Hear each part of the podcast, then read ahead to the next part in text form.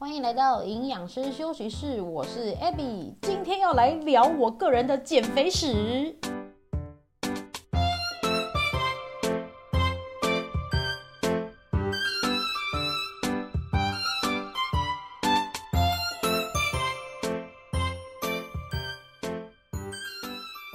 你有减肥过吗？那你最胖跟最瘦的体重是多少？还记得吗？我说的是那种真的有保持一阵子的哦，不是搭高铁经过的，好吗？啊，营养师常常在教人家减肥，但是不是不一定每个营养师都有自己减肥的经验哦。至于我嘛，哎，当然是有的。我刚才算了一下，印象中自己用过的减肥法大概有六种左右。其中真的有顺利瘦下来的时间点发生了两次，一次是小六升上国中减了十一公斤，另一次是高中升大学减了七公斤。哎，你不需要加起来说，我总共瘦十八公斤哈。我那如如果我有瘦十八公斤那么多，我现在就是剩下一团水蒸气而已。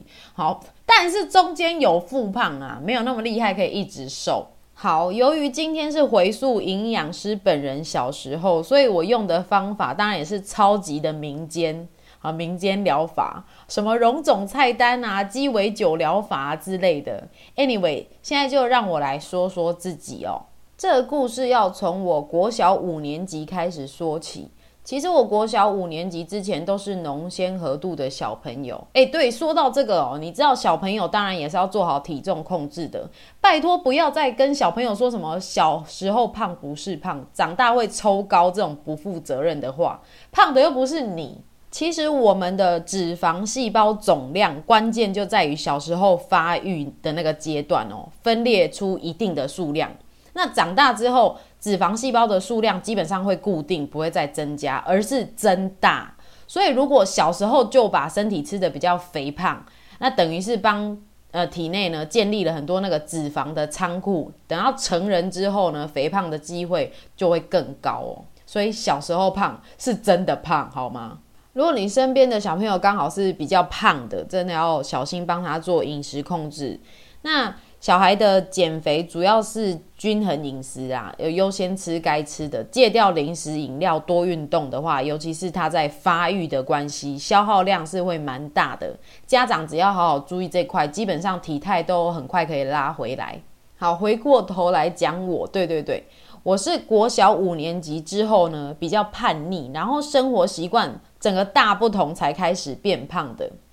我记得我自己真的超夸张哦，四年级到五年级，整个就是判若两人。四年级以前，我就是个乖宝宝，每天放学回家会先写功课，然后自己玩娃娃啊，看卡通啊。但是升上高年级之后，也许是那个青春期的荷尔蒙在体内作祟，反正整个人都变得超级叛逆，叛逆到饮食都很叛逆。好。就我每天下午回家啊，那个五点放学嘛，啊，一定要先睡觉，然后睡到晚上九点这么晚了才起来去买那个泡面加奶茶当晚餐。那因为已经五年级了嘛，所以爸妈工作又比较忙，是不太管我们的啊。我就这样每天晚上一直重复吃着一剁站加立顿奶茶，我觉得这真的是绝配。现在想起来都觉得啊。好好吃哦，好想要去回味一下啊！然后还会买那个咸酥鸡啊，烤甜不辣来配。哇，那时候的台湾哦，一只烤甜不辣才十块钱，很大片。我是很久没买了，不知道现在是不是还这个价钱。好，然后就这样，国小五六年级，从原本大概五十公斤左右，一路胖到毕业典礼是六十三公斤。其实年纪还小，对胖是没有意识的。只是有时候朋友会开玩笑说我比较大只，但我也不以为意，反正大家都是好朋友嘛。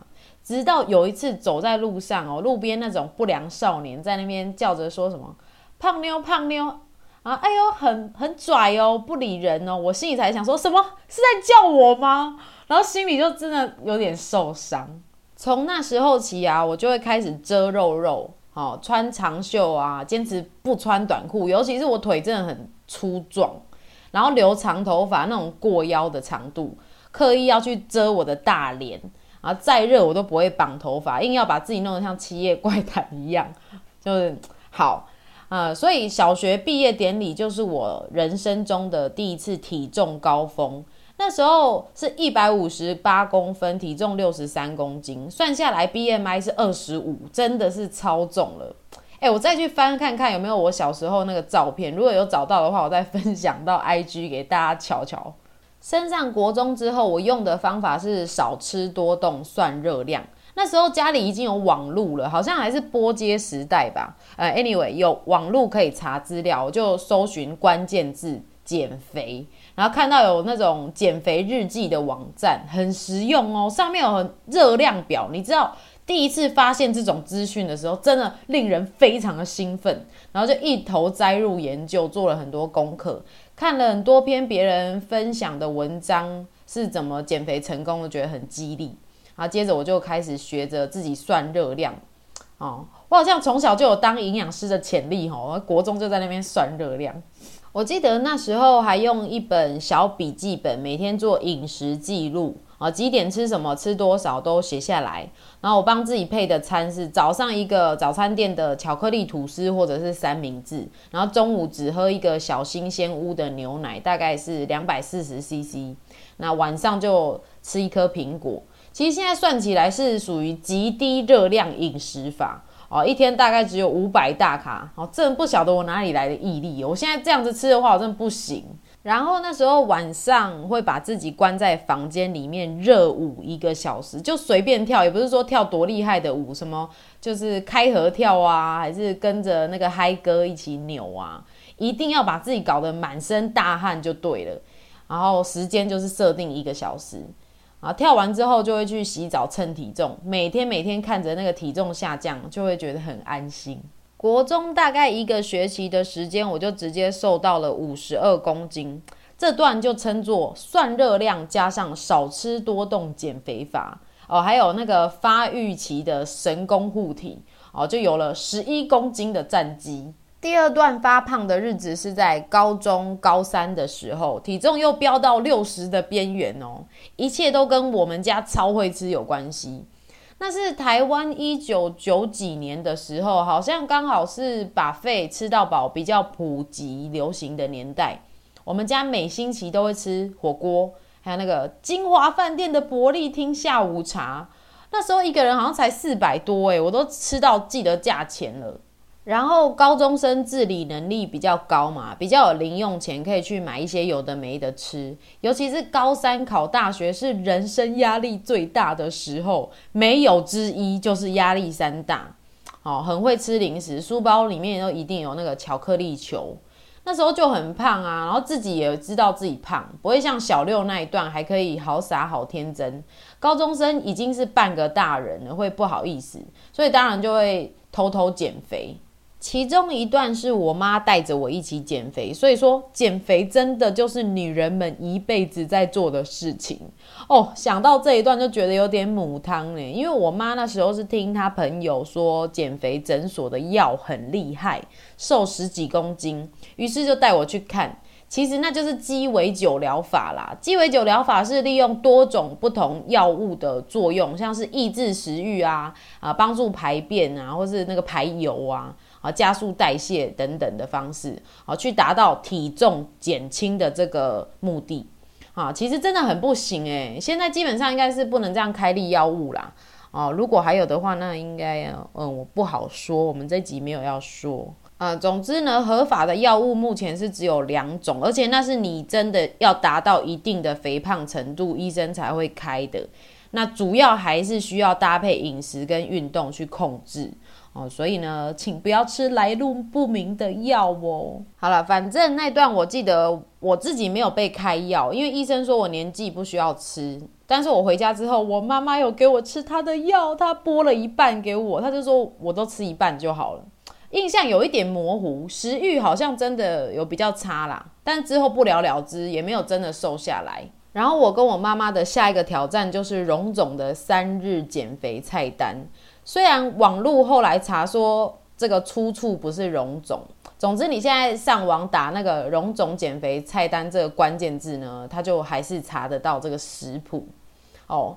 吃那份菜单，我只记得好饿哦哦，然后中间过程我最期待的就是尾鱼吐司跟小美冰淇淋，那时候有瘦个两公斤，但就跟一般失败的减肥收场一样，无法持续做的饮食哦，就会固态复萌，恢复旧有的不良习惯，身体就会打回原形。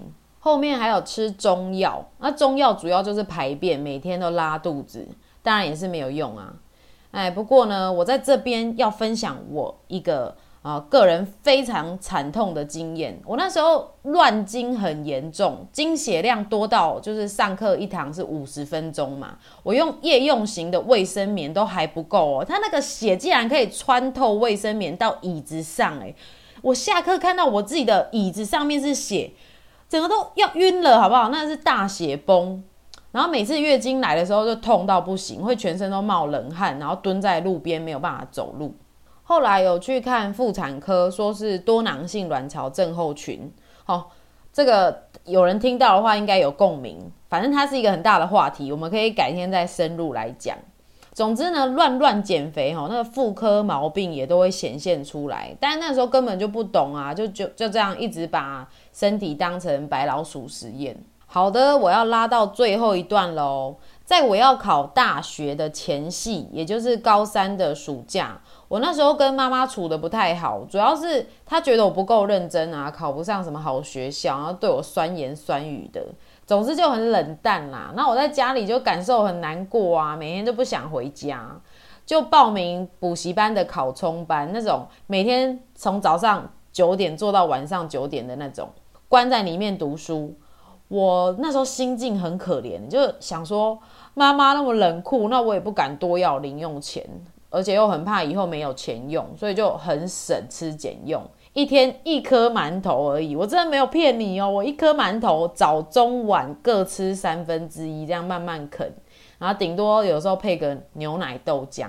就这样关了一个多月，从五十九公斤瘦到大概五十三、五十四公斤，就一个月掉了五六公斤，诶，非常快速。哦，然后就大学放榜啦，考上中国医药大学。不过一开始其实我不是营养系，我是之后才转系的。反正总算是让我挂上一个不错的学校。那跟妈妈的关系在考完之后也比较缓和。嗯，压力减轻的我呢，进入这个大学生活之后，接触更多比较专业的知识，那体重大概都维持在五十二、五十三公斤左右，一直到现在我出社会十多年，我的体重还是跟大学一样，没有差太多。好，但是我的体脂肪从大概二十五 percent 掉到现在是十八啊，这件事呢，又要从二零一八年开始说起了。这个决定性的关键就在于重量训练跟饮食的精确度提升，还有那个饮食的品质。哎，但是我今天真的好累了。这段变身成健美女生的过程，我们就留着下次再说吧。今天的分享就到这里喽。今天没有很多专业的分享，但是就是我过来人的减肥经验。啊，一路上面跌跌撞撞的，我相信很多人在减肥的过程都是这样啦，用自己的身体去做实验，但是你还是要去考量这个风险。其实我这样回顾起来，我做的方式都没有太偏离正轨太多，就是一般常见的少吃多动，但是身体会有一些不良的反应，像是我刚才讲的，就是经痛嘛。